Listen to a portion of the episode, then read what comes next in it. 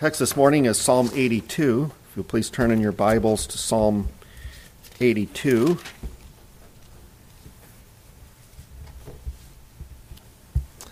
Hear God's word as it comes to us from Psalm 82, a psalm of Asaph. God has taken his place in the divine council. In the midst of the gods, he holds judgment. How long will you judge unjustly and show partiality to the wicked? Give justice to the weak and the fatherless. Maintain the right of the afflicted and the destitute. Rescue the weak and the needy. Deliver them from the hand of the wicked. They have neither knowledge nor understanding. They walk about in darkness. All the foundations of the earth are shaken. I said, You are gods, sons of the Most High, all of you. Nevertheless, like men you shall die and fall like any prince. Arise, O God, judge the earth, for you shall inherit the nations.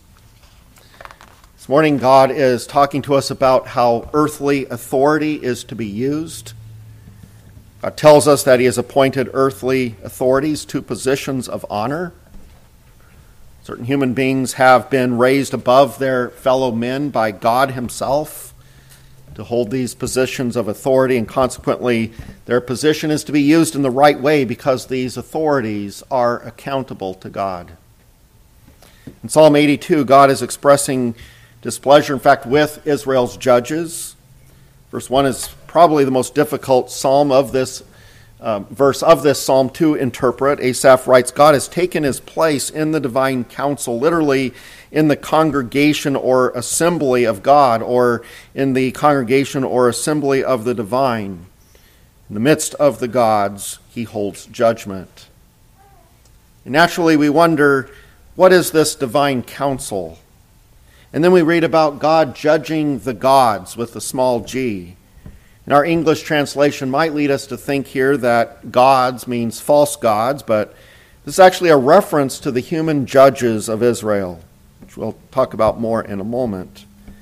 But continuing with the main ideas, verses 2 through 4 are, are God's indictment against these judges. How long will you judge unjustly and show partiality to the wicked?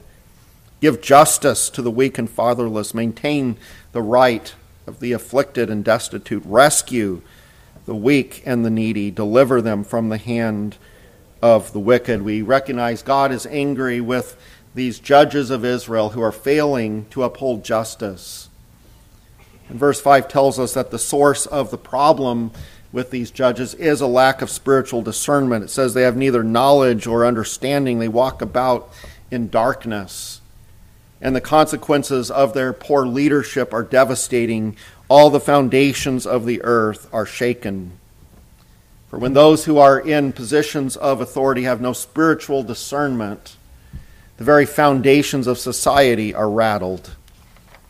And in verses 6 and 7, God tells these proud judges that while they may function as gods, again with a small g, they are in reality mere human beings who will die.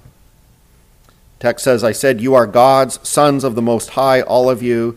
Nevertheless, like men you shall die and fall like any prince. And verse 8 is a call for God to judge the earth, to arise as the righteous judge, to bring an end to all injustice, and he will, we understand, since all the nations are his. Arise, O God, judge the earth, for you shall inherit all the nations. If you think about it, that verse 8 will be your prayer only if you are living in submission to God as your authority, acknowledging Him to be your ruler, your judge, your only Savior. So, the theme of this morning's message is God's judging of the gods, or as I worded it actually in the, in the bulletin, uh, God's judged by God. And uh, we want to consider this theme under three points what, why, and how. And as we first of all consider the what, we begin with assessing who are these gods, with again with a small g, who are being judged by God. I've already indicated that these gods are human judges, but I want to explain how we know this and attempt to explain why God would refer to these judges, to these men with authority, as gods. I'm certain that you are familiar with people who abuse their authority. Um, this can happen with parents, husbands, police officers, elders, pastors, congressmen, presidents, employers, judges. The list could probably go on beyond that. We all people in all of these positions of authority can act high and mighty at times. Um, you've probably encountered people who are in charge who like to push their weight around. As parents, it can happen that we make demands of our children that are unfair and unloving, making unnecessary rules and demands as though we just enjoy bossing our children around. There are husbands who order their wives around at every turn, who give their wives no say in anything, who treat them as inferior. There are police officers, congressmen, judges, other civil servants who think that their every word should be regarded as law. In fact, there are a fair number of legislators who are social architects who think that they know better than their constituents what society needs. Many people in political power are on power trips. Um, teaching and ruling elders can try to micromanage the lives of the congregation, elders insisting that every directive they give is to be accepted without question. What I'm describing are people in authority who begin to, to think and to act like they're God. They, they think that they are accountable to no one. They love the power of ordering others around. And it's predictable that some act this way when they have positions of honor and prestige where they are practically regarded as gods by those under them. If we think about the judges in our judicial system today, they have very little accountability. And what happens in some cases is that God's law and the Constitution become optional guidelines, and in the place of the standards of right and wrong um, is placed the judge's own opinion. And there are judges who think that they can do no wrong. And if they are in their position out of a, a, being motivated by power and prestige, it's but a small step to selfishly use their position to their own gains and um, such as even accepting bribes and protecting rich supporters. Meanwhile, those who are facing the injustices of corruption are left to fend for themselves. This seems to be the situation specifically behind Psalm 82. And what I'm bringing out is how it is not an uncommon thing for us to speak of people who are in authority acting like gods. And of course, in calling them gods, we're not giving them a compliment. We are saying something negative about them. We are referring to how they think too highly of themselves and are abusing their authority. And yet, here in Psalm 82, the, the term gods has both a positive and has both positive and negative connotations. As we begin to examine Psalm 82 more closely, we see that the psalm begins by speaking of God taking his place in the divine council. Again, literally, congregation or assembly of God, or even the congregation assembly of the mighty. Um, the word divine is the translation of the word El, which is in some contexts translated as God, the true God, or as God with a small g, as in a false God, but can also rightly be translated the mighty these divine or, or mighty are still in mind in the second half of verse 1 when it says that he, that is God, judges among the gods. These mighty, um, these, these gods are one and the same group of people. And it's interesting to note that this word gods is the word Elohim. You probably recognize that as the name for God. And uh, in the Hebrew, it is actually a plural word, which is where some of the differences of translation come from. But it's often the name for God, and indeed, most of the time in Scripture, the word Elohim is to be understood and translated as God, the one true God of the Bible. And yet, the word can be used in other contexts in a more general way. It can even refer to false gods though the word is often translated as a singular, either a false God or God himself, yet as I mentioned, the form of the word is plural. And so it can be translated even as divine ones or gods. Now, it might seem odd to us that human judges would be referred to as gods, and yet that's not the case for ancient Israel.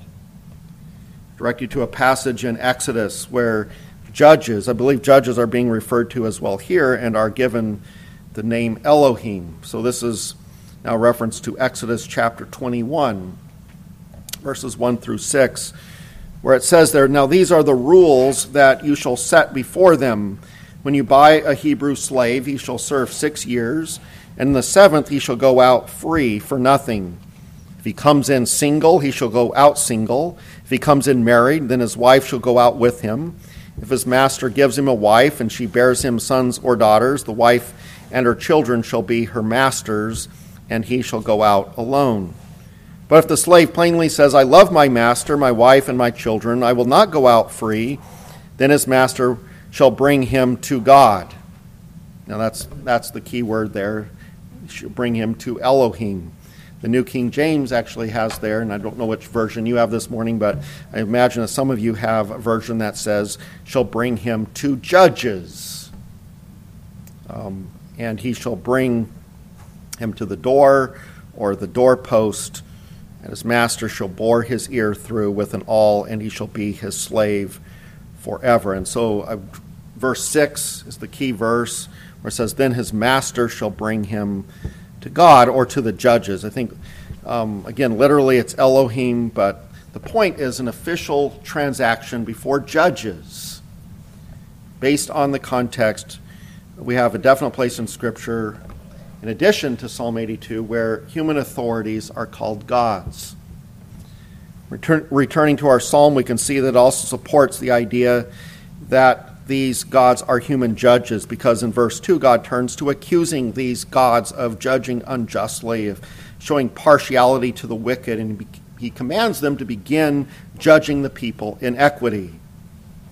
And uh, verse 6 is a little difficult as well, but also bears on our point. In verse 6, God addresses these gods. He calls them sons of the Most High. He says that these gods are his children. What does this mean? Are these God's divine beings who have been born of God? I bring that up because I'm not going to go into it this morning, but cults like Mormons and Jehovah's Witnesses, I, I would imagine they use verse 6.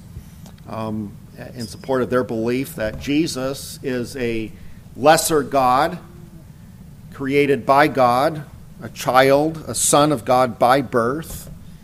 Um, Mormons say that you also can become a God, and they're talking about a divine being.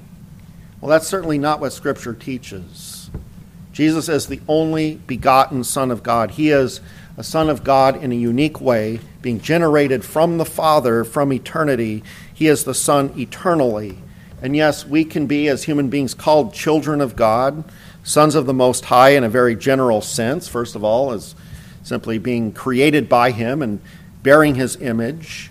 And yet, spiritually speaking, not all people, not all human beings are children of God. Not all bear the image of Christ spiritually in true knowledge, righteousness, and holiness. But only regenerated and saved sinners are adopted into God's family. Only believers can claim God as, as Father and, and Christ as brother. But there is a sense in which all human beings, as created in the divine image, given a position of dominion over this creation, have a high standing and might be, in terms of that authority, called Elohim. From an earthly point of view, we are like little gods. Um, in pointing to how we are to think about our relationship toward animals and the rest of creation, we are in a position of superiority. Psalm 8 asks, What is man that you are mindful of him, and the Son of Man that you care for him? You have made him a little lower than the heavenly beings, angels perhaps, again, mighty ones, but the word is Elohim and have crowned him with glory and honor. You have given him dominion over the works of your hands. You have put all things under his feet. And that Psalm, Psalm 8, brings out the balance that we need to maintain as we think about our status as human beings. We are high creatures. We have been crowned with glory and honor, and yet we are lower than Elohim. Now, whether the Elohim is in Psalm 8 God or angels, nevertheless, we are lower. The problem you see is that as sinners, we forget that as children of God, we are sons or children of the Most High. Again, to return to verse 6 of Psalm 82. Unlike any other creatures, we bear the image of God. And though we have authority and power and honor as the earth's highest creatures, yet we are not the Most High. We may be in high positions, but we are not God. We are not the Most High. God still remains God, and we are not divine beings. Nevertheless, God uses this word Elohim to describe human rulers and judges in positions of authority. And if there's any doubt in your mind that the Elohim of Psalm 82 are human beings, Jesus refers to this psalm in John 10, verses 34 through 36. And in the context, the religious leaders are accusing Jesus of blasphemy because he called himself God's son. And verse 34 begins Jesus' response, where it says, Jesus answered them, Is it not written in your law, I said, You are gods? If he called them gods to whom the word of God came, and scripture cannot be broken, do you say of him whom the Father consecrated and sent into the world, You are blaspheming, because I said, I am the Son of God? And so Jesus is there telling the religious leaders, even if you think I'm only a mere man, you must not be quick to accuse me of blasphemy, for Scripture itself refers to mere human judges as gods. Jesus also explains that what is at the heart of the reason why it is appropriate to call these judges gods is because the word of God came to them. God set them apart as his spokesman. They represented divine justice, and when they acted justly, and pronounced wise verdicts based on God's word, it is as if God himself had acted. And so, to summarize, God places certain human beings in this exalted category of Elohim because they represent his authority to those under them.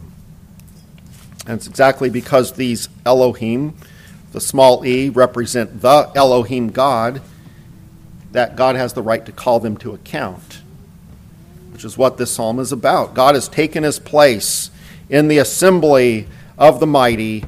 He judges among the gods. He's appointed these judges. They are to judge according to his standards, under his authority. These judges do not have the right to use their authority as they see fit, which would be true, right, if we were God himself, but no, we're not. Our authority, use of authority, must be in line with God's word. That is how it is to be with all human authority. As a teaching elder, as a pastor, I do not have the right to use my position to my own ends. I don't have the right to preach my own thoughts and ideas, to use my position however I see fit. I don't have the right to set my own agendas for the church. And what this means in very simple and practical terms is that it's my duty to bring you the Word of God. It's my duty to shepherd as God directs me to do in His Word, which means it's my duty to warn you when you fall into sin. It's my duty to praise you when you do right. It's my duty to preach to you the gospel as a means of comfort as well as motivation to good works. It's my duty to comfort those who are sick and sorrowing by bringing to them the promises of God. It's my duty to point out wrong beliefs in some, it's my duty to minister God's word to you in Christ's name, which means I have to be constantly setting aside what might be my own desire to be liked by the members of the church, remembering that the Lord doesn't call me to be popular or liked. He doesn't call me to say what you want to hear. He doesn't call me to tell it um, like I might imagine it should be told, but to tell it like the Word of God tells it. He calls me to go to you and to do what I can to lead you away from any error in life or doctrine. Jesus calls me to proclaim his word even if the whole world would be against me. And probably the greatest enemy of duty for those in authority would be a fear of man, a fear of man rather than a fear of God. Parents, you must not be afraid of your children. God has placed you over them to teach them the ways of God what to believe, how to live as disciples of Jesus Christ. And at the center of what you must teach them is submission to authority. I hear it expressed in various ways that parents want to be friends with their children, and so parents avoid confrontations. They don't make demands of their children as authorities, but discuss things with their children as equals. They avoid discipline, including God's clear instruction to spank, because they think that it will drive their children away or make their children violent, creating emotional and psychological scars. And so we have parents who believe the world's experts rather than the Word of God. We could speak of other authorities as well and of their duty to God. Husbands are to rule over their wives and children on behalf of Christ, which means that husbands are to see that their households are being run in a godly way. They're to lead by example, but also by means of godly teaching and instruction. Being teachers of the word, leading their wives and children in what to believe, as, to well, as well as to how that word should affect everyday life so that the husband is to be the Lord, small l, of his home, but one who sees that things are done not his way, but God's way. The Handling the proper use of authority is a very serious matter. And yet, there are always those who think that having authority is something desirable. What I'm talking about is a longing to be in a position of authority so that they can be in charge. They see authority as a matter of power, a matter of prestige. And yet, Scripture's perspective is that authority is a matter of responsibility. If Christ places you in a position of authority, you are accountable to Him. And the honor of Christ is at stake because those in authority represent Him, which is why Christ will judge those who use their positions their own way. If I own a business, and a salesman that I have hired lies and cheats in order to make sales, I'm going to fire him, or I should fire him. And why would that be? Because he reflects on me. People will think that the entire business is dishonest. And what our psalm describes are judges who are not using their authority in a right way. They are bringing, in fact, then dishonor upon the name of God. They're not judging according to the word of God. God wants judges to be just, He wants them to be impartial. They are to be defending the weak. They are to be helping those who are victims of wrongdoing. Why? Because God wants to be known as a God of justice and love and mercy for those who are oppressed by lawlessness. He wants to be known as a God whose character is righteousness, and thus his judges are to uphold his standards of right and wrong, and yet the judges of Israel are evil judges. They are perverting justice, they are encouraging wickedness, they are allowing the weak to be trampled upon. And so they are misrepresenting God, and so God will judge them. God explains in verse 5 the, the, spiritual problem that's behind their failures. These judges are in spiritual darkness. They're not able to discern the godly way from the evil way. Verse 5 they have neither knowledge nor understanding, they walk about in darkness.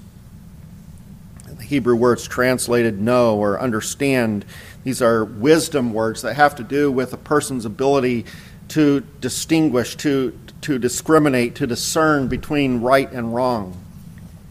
And the problem with these judges is that, is that their minds are darkened so that they cannot comprehend what is good and what is evil all in relation to God's standards. Verse 5 also tells us that what these judges are doing is having a dreadful effect on society because when authority is misused, people suffer. This is described poetically, I believe, there at the end of verse 5 when it says, All the foundations of the earth are shaken. Think about it if, if this earth were unstable, if the plates were constantly moving. We know that plates are, the movement of plates are what cause earthquakes. If that was happening all the time and there were earthquakes and just constant floods, we would live in constant fear. We would have no sense of security or peace. And this is a picture of what life is like when those in authority are ungodly. Ungodly authority leads to chaos. Ungodly authority undermines the very foundations of society. If a husband is an ungodly authority who is harsh with his wife and children, or on the other side of the spectrum, a wet noodle who doesn't lead, that family is going to be dysfunctional. If a husband fails to be a spiritual authority, his family is not going to know the peace of being right with God. If an elder rules over the flock of God, pushing his own ideas and will on God's people rather than the Word of God, that church is not going to be a unified, peaceful body. When judges fail to uphold justice, the very fabric of society unravels. How can society function when evil is allowed to flourish? And if our authorities are not godly, then evil, unbelief, and many negative consequences are going to shake our lives. And what our text assures us is that human Elohim will be called to account by God. Well, how? how? What, what are the ways in which God judges human authority? Well, verse 7 speaks of how God uses death to put man in his place. God gives the warning, nevertheless, like men you shall die and fall, like any prince. God calls human judges gods. But we are, of course, not to take that too far. If you are in a position of authority, it may be a temptation to think that you are greater than you really are. But what should bring you back to reality is the truth that one day you're going to die, just like every other person, every other ruler. You're not all important you are in fact expendable. And if you are in a position of authority, it is a privilege, but more than that, a responsibility.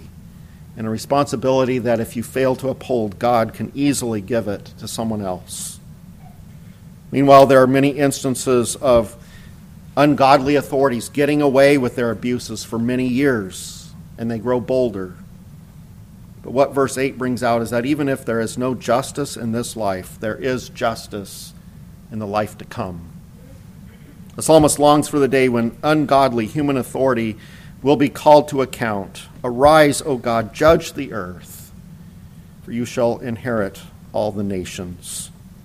I think this is a prayer that's very similar in spirit and content to the Lord's Prayer, that part of the Lord's Prayer when it says, Thy will be done on earth as it is in heaven. We long for the day when God will rule directly over all of the nations of this earth. Our text says the nations are his inheritance. They are his to rule and to judge. Many right now are living in rebellion against him. And man tries to tell himself there is no God with a capital G, and that he can use his authority however he pleases.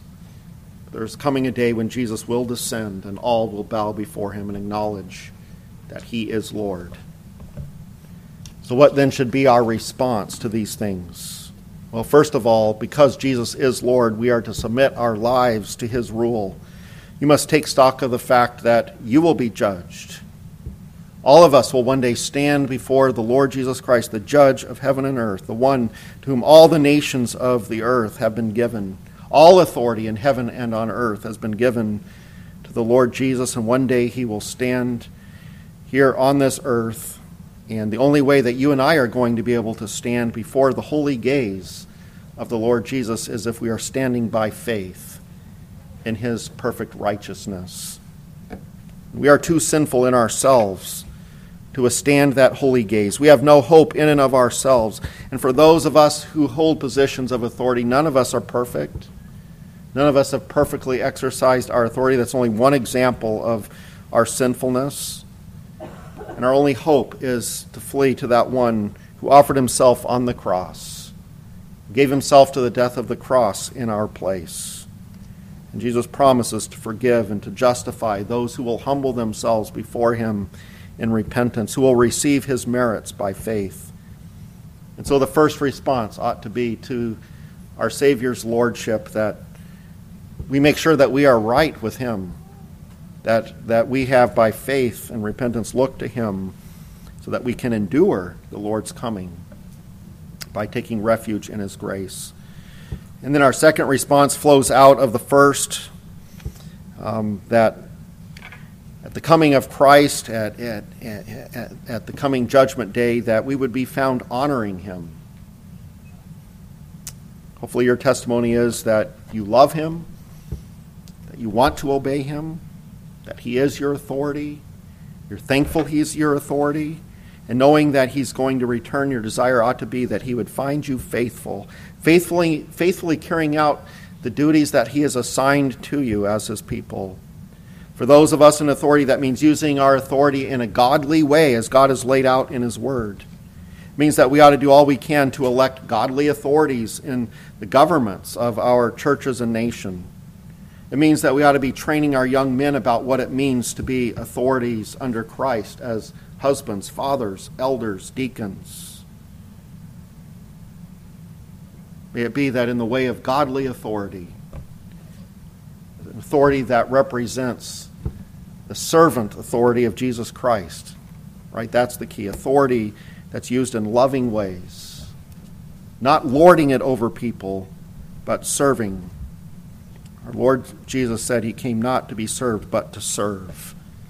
And he is the greatest of all.